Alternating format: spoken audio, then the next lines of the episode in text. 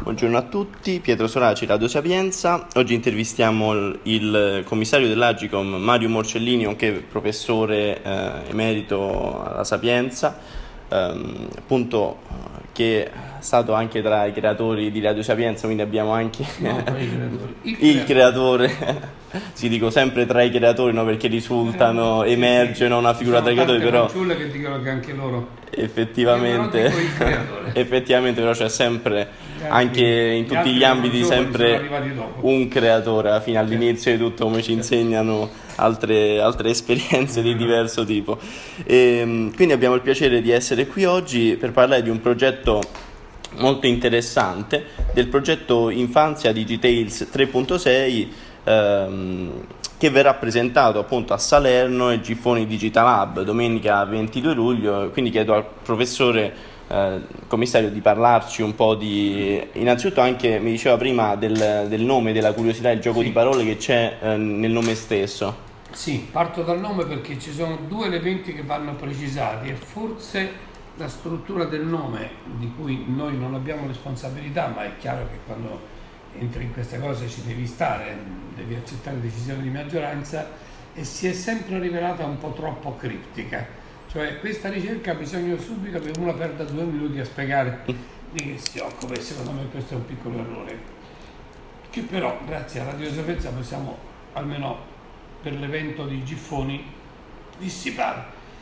DigiTales è un giochino di parole anche abbastanza piacevole, che ovviamente si coglie soltanto graficamente, non audio, con l'audio, e cioè tales allude alla parola inglese racconti, narrazioni, che come tu ben sai e come i nostri ascoltatori pensano è una delle parole chiave della scienza delle comunicazioni, perché si ispirano alla frase di un grande filosofo e psicologo, anche se all'epoca la formula non veniva usata, francese, che dice: noi conosciamo gli altri attraverso i racconti che lo riguardano. E quindi questa frase, scritta molto prima dell'avvento della televisione, della diffusione della televisione, è davvero una frase chiave, perché ci dà una parte del successo dei grandi media generalisti, ma ci spiega anche una parte del successo del cazzeggio del digitale, per capirci fino in fondo. Certo. A questo però si aggiunge il 3.6, che è, diciamo, un riferimento specifico stavolta alla classe di età. Chi ha progettato le prime parti di questa ricerca aveva due elementi che vanno positivamente segnalati, anche perché noi abbiamo avuto l'onore di subentrare in questa ricerca grazie alla fiducia del rettore nei miei confronti, ma non ero parte del progetto iniziale, anche se ne ho sposato ovviamente tutti gli... Sì, perché comunque partner è anche la Sapienza, ricordiamo. La Sapienza è partner decisiva, lo era anche prima del mio avvento, ma per una serie di questioni legate al cattivo funzionamento di un centro di ricerca che la Sapienza ha avuto la prontezza di guidare, io sono subentrato. Come all'epoca, non ricordo se ero ancora preside o se ero già direttore del Dipartimento di Comunicazione, ma ero sicuramente prorettore alla comunicazione. 3.6 è un bel messaggio per chi ci ascolta, perché riguarda una fascia di età trascurata quasi completamente dagli studi, perché è una fascia in cui si esce dalla tutela della famiglia, ammesso che la famiglia sia capace ormai di fare tutela, lo fa soltanto dal punto di vista emotivo e dimettendosi un po' da una parte dei propri compiti, e si entra a scuola, una di queste caratteristiche. Quindi è una fascia curiosa in cui c'è all'inizio una sorta di solitudine, perché i genitori non sono così competitivi sulle tecnologie come potrebbero essere gli insegnanti o i compagni di scuola, e poi si entra a scuola. Quindi è una fascia di età interessante, perché Auditel già comincia a studiare i bambini, non ricordo bene se da 5 o 6 anni, mi pare da 5, e quindi abbiamo un anno in cui Auditel non c'è ancora e quindi dobbiamo studiarlo da soli, e 2 anni in cui c'è già la concorrenza informativa di Auditel, che come ben sai ci dà strepitosi dati sulla dieta, i comportamenti mediali anche dei bambini. 3-6 anni dunque è una vera vertenza civile, cioè aver messo questa fascia di età al centro dell'attenzione la raccolta di un grido di dolore di quello che succede in quel momento se per caso lasciamo solo le tecnologie a educare i bambini. Certo. Sarebbe la prima società al mondo che lascia le tecnologie all'educazione, sarebbe quindi la più stupida delle società, ma è vero che stiamo studiando velocemente per un master di stupidità, ma al tempo stesso anche per i ricercatori è una bella denuncia, perché noi proprio il gruppo della Sapienza non è un gruppo, diciamo, chiave in questa ricerca, perché ci sono anche gli psicologi, ma noi abbiamo avuto la benevolenza, ci siamo accorti che in quella fascia di età non c'erano elementi che regolassero le ricerche sui bambini, cioè uno poteva fare ricerche senza avere un codice deontologico, un minimo di rispetto della capacità dei bambini di accettare ricerche in quel momento. Quindi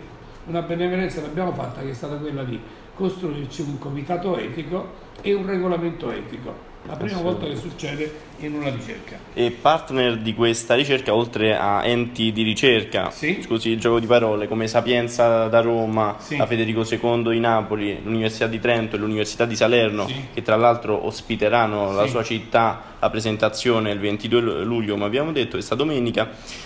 Ci sono anche, appunto, nel campo dell'innovazione, quindi per controbilanciare questa avanzata tecnologica, engineering SPA, Fastweb, Interactive Media e i campus, no? Quindi la domanda è spontanea, anche il nome, che sembra veramente il nome di un nuovo sistema operativo, DigiTales 3.6, anche questa cosa del 3.6 sembra un sistema avanzato che è arrivato ormai, e quindi è un modo proprio per controbilanciare questa avanzata tecnologica con veramente un sistema più avanzato da invece introdurre. Più stimolante, che dà il secondo grado di fascino di questa ricerca.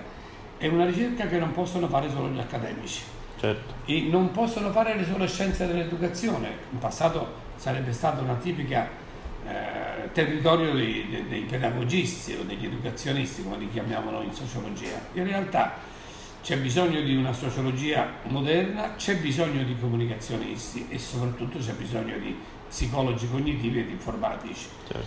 E non è un caso che queste 4 università hanno dato saperi variegati e molto combinati tra di loro. Non abbiamo avuto conflitti, c'è stata una bella lealtà di ricerca. Ancora più interessante però il secondo riferimento che tu stimolantemente ci dici, cioè il fatto che sono 4 grandi atenei molto diversi e distribuiti nel territorio nazionale, quindi ben rappresentativi della forza anche geografica dell'università, e 4 grandi imprese di tecnologie, la chiamerò sbrigativamente così, diverse tra di loro, che però non hanno mai nutrito un atteggiamento diverso rispetto ai ricercatori. Noi abbiamo posto anche problemi etici che potevano fermare anche la ricerca, perché quando abbiamo scoperto che nella psicologia, nella sociologia e nemmeno le scienze dell'educazione avevano un patto etico per le ricerche sui bambini, noi potevamo scegliere trasmettere o farlo noi, e noi abbiamo deciso di affrontare questa roba, e proprio i nostri giuristi del dipartimento, tra cui la preside attuale della facoltà, ci hanno regalato questa specie di certificazione etica. Quindi è interessante sapere che c'è innovazione anche delle comunità scientifiche, perché dobbiamo ammetterlo, prima nessuno si occupava di questi 3 anni di età, e non occuparsi di quei tre anni di età è disastroso, perché è impossibile non intuire che le abilità gestuali nei confronti delle tecnologie e nei confronti dell'eventuale dominazione delle tecnologie nella vita dei bambini maturano in quella fascia, lo si vede ormai persino negli spot pubblicitari.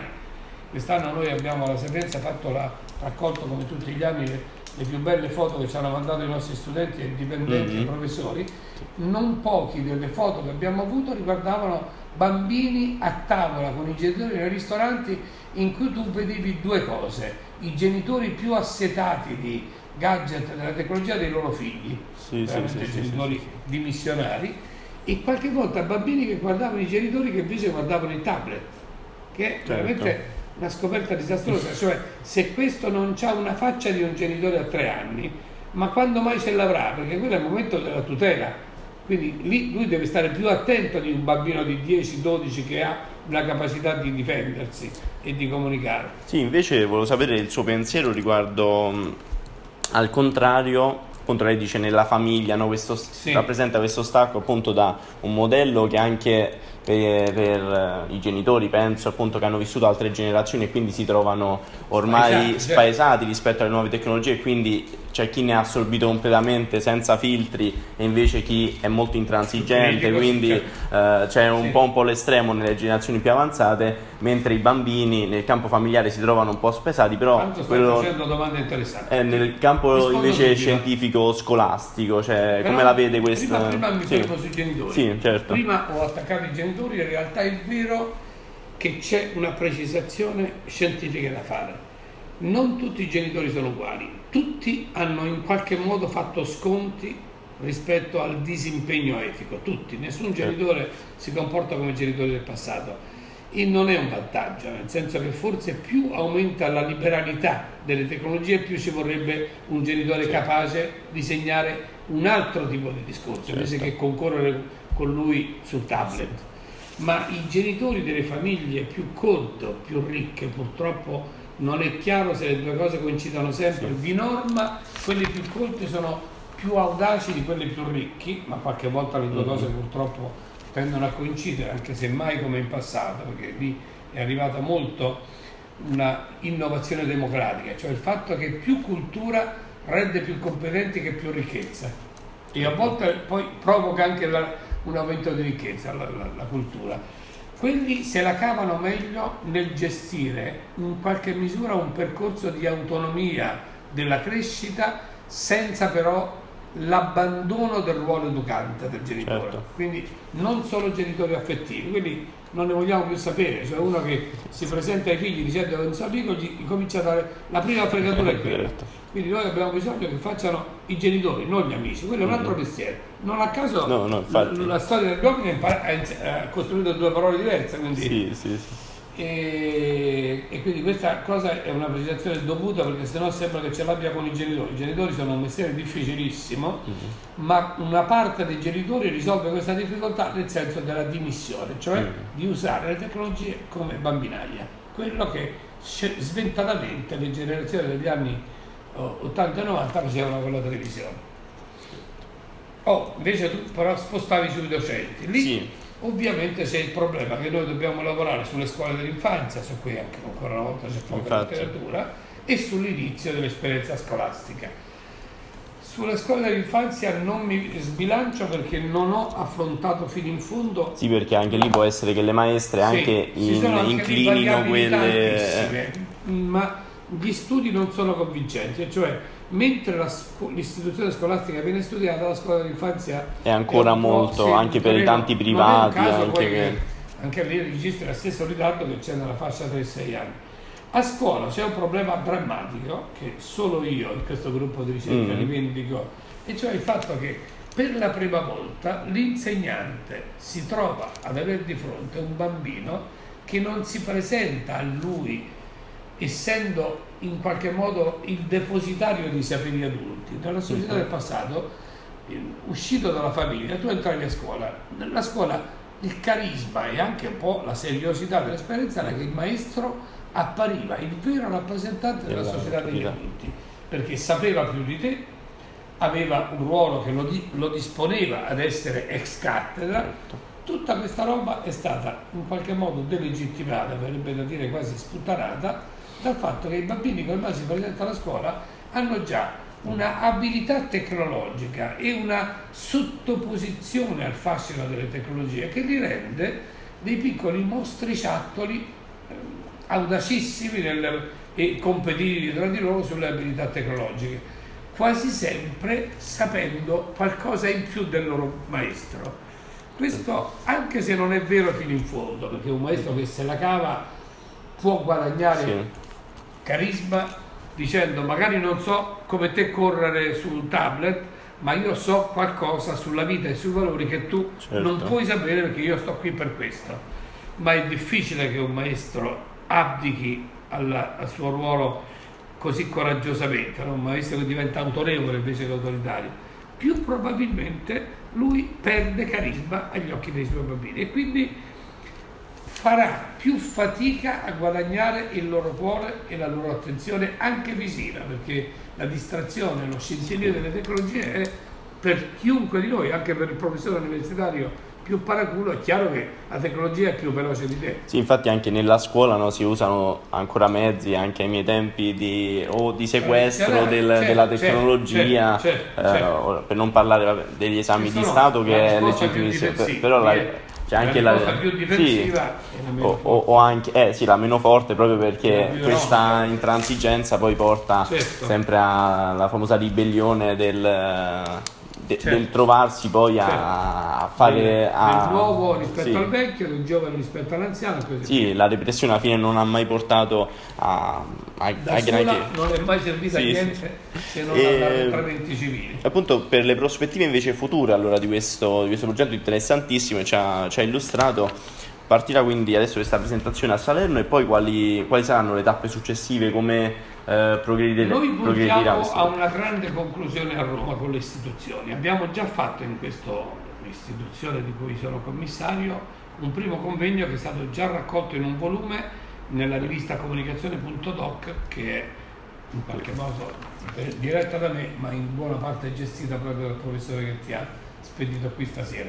Quindi c'è un numero monografico della rivista dedicato proprio a professor Ruggero, dedicato a un numero ovviamente che ho progettato io, ma che abbiamo fatto in tanti, e gli atti di un seminario su DigiTales. Ma non è l'ultimo, quindi noi abbiamo fatto con energia il lavoro di disseminazione, perché in questi tipi di ricerca la serietà del ricercatore si vede se lui sa raccontare i risultati, se non li chiude nel cassetto, come a volte i ricercatori fanno. Io conosco anche tra i nostri gente che si è occupata degli immigrati, finito il lavoro, l'ha chiuso e è passato. Però mi conceda, professore, anche risaltano fuori poi questi lavori, al momento opportuno poi risaltano, come se avessero bisogno di parole chiave stagionali. Ci vuole un innesto per farli occuparsi degli immigrati. È una scelta etica, non è solo una scelta scientifica, quindi smettere di studiarli è una follia. Io da quando ho cominciato non ho più cessato di occuparmene, e i bambini in qualche modo sono gli immigrati in questo mondo. Però chiederei che il finale sia fatto alla Camera dei Deputati, in Parlamento, con la Commissione Infanzia, per segnalare alla politica la necessità di interventi selettivi, non dico nuove leggi, ma strumenti di manutenzione del rapporto tra bambini e tecnologie. Noi non pensiamo che con leggi si risolvano, anche perché le leggi sono inevitabilmente troppo lente rispetto al cambiamento sociale e culturale e tecnologico. E quindi ci illudiamo di pensare che l'evento finale sarà alla Sapienza o all'Autorità, insomma diciamo un'istituzione che sia vicino al potere politico e parlamentare, perché se noi questa ricerca non la consegniamo nelle mani di quelli che poi devono costruire l'aggiornamento delle norme, compreso il Ministero dell'Istruzione, potrebbe essere anche fatta alla Sala della Comunicazione del Ministero, che è avvenuta anche lì grazie all'influenza del nostro dipartimento, cioè il nome di quella sala gliel'abbiamo dato noi un po' di tempo fa, prima si chiamava in tutt'altro modo ed è una sala tecnologicamente avanzata, e quindi quella sarebbe secondo me la conclusione ideale di questo lavoro. No, certo, è interessantissimo. Concludiamo un po' portando le conclusioni, questo progetto proprio che parte poi in un momento, come tutti i momenti di spasamento, in cui credo fermamente si riparte un po' dalle basi, si riparte un po' da quello che non è andato, da cercare in una società che sta sempre più arrancando, sempre più chiudendosi, un po' di vedere all'inizio di questa formazione se c'è qualcosa veramente che non permette, in una società in cui il semi-analfabetismo ormai raggiunge il 50 e più %, l'Istat, De Mauro, che appunto le statistiche di ritorno è più grave che in passato, perché essendo le isole di accumulazione del sapere più forte, è chiaro che spiazzano quelli più in difficoltà. Certo, questo in buona misura nasce lì. E appunto, invece, concentrarsi su quelli che non sanno. Sì. questo assolutamente, e concentrarsi appunto sulle basi, proprio le basi della nostra educazione, di andare a vedere, di andare a rimettere insieme un sistema, appunto mi diceva lei, che abbandonati alla famiglia deve un po' rinsaldare questo legame, certo. anche perché questo è un bel modo per convincere la famiglia a tornare a fare il ruolo vecchio, perché se diventa la pace anche la famiglia si sfascia. Sì, cioè, assolutamente, ma come fidati, appunto, come si è già sfasciata, almeno in questo senso, se si è, come io credo, già mezza sfasciata la famiglia in questi anni, ovvero certo. Non esiste più la famiglia. Nei paesi del nord Europa il 25% dei matrimoni crolla nei primi 6 mesi di vita. Sì, quindi appunto per quello è crollato anche il modello di autorità familiare, certo. Quindi non possiamo ancora proteggere un sistema di autorità, di insegnamento, quando il modello d'autorità familiare che lo rispecchiava, che in un certo senso lo emulava, è andato sfasciandosi. Quindi assolutamente questa ricerca, credo, porti un po' diventata e veramente per ripensare al modello scolastico che insieme. Un ricercatore di lunghissima stagione, quasi 50 anni di studi sulla comunicazione. Forse, per quanto sia difficile fare una graduatoria, certo. È la più affascinante che ho fatto. Certo, no, ma ci credo, perché copre anche veramente. Non ce la faccio neanche quando sono entrato qui dentro, e avrei potuto invece continuo a essere e a sentirmi il direttore. E credo non finirà certo non finirà con questa con la consegna del rapporto con questo rapporto. Grazie mille, professore. Allora vi invitiamo innanzitutto a partecipare. Ascoltatori di Radio Sapienza. Grazie, vi invitiamo a partecipare. Ascoltatori virtuali, ma sempre. Sì, ascoltatori sempre. Andiamo a partecipare quindi innanzitutto al domenica 22 luglio al Giffoni Digital Hub, a Antica Ramiera, via Falcone Borsellino 1, a Giffoni Valle Piana a Salerno. Grazie dell'ascolto.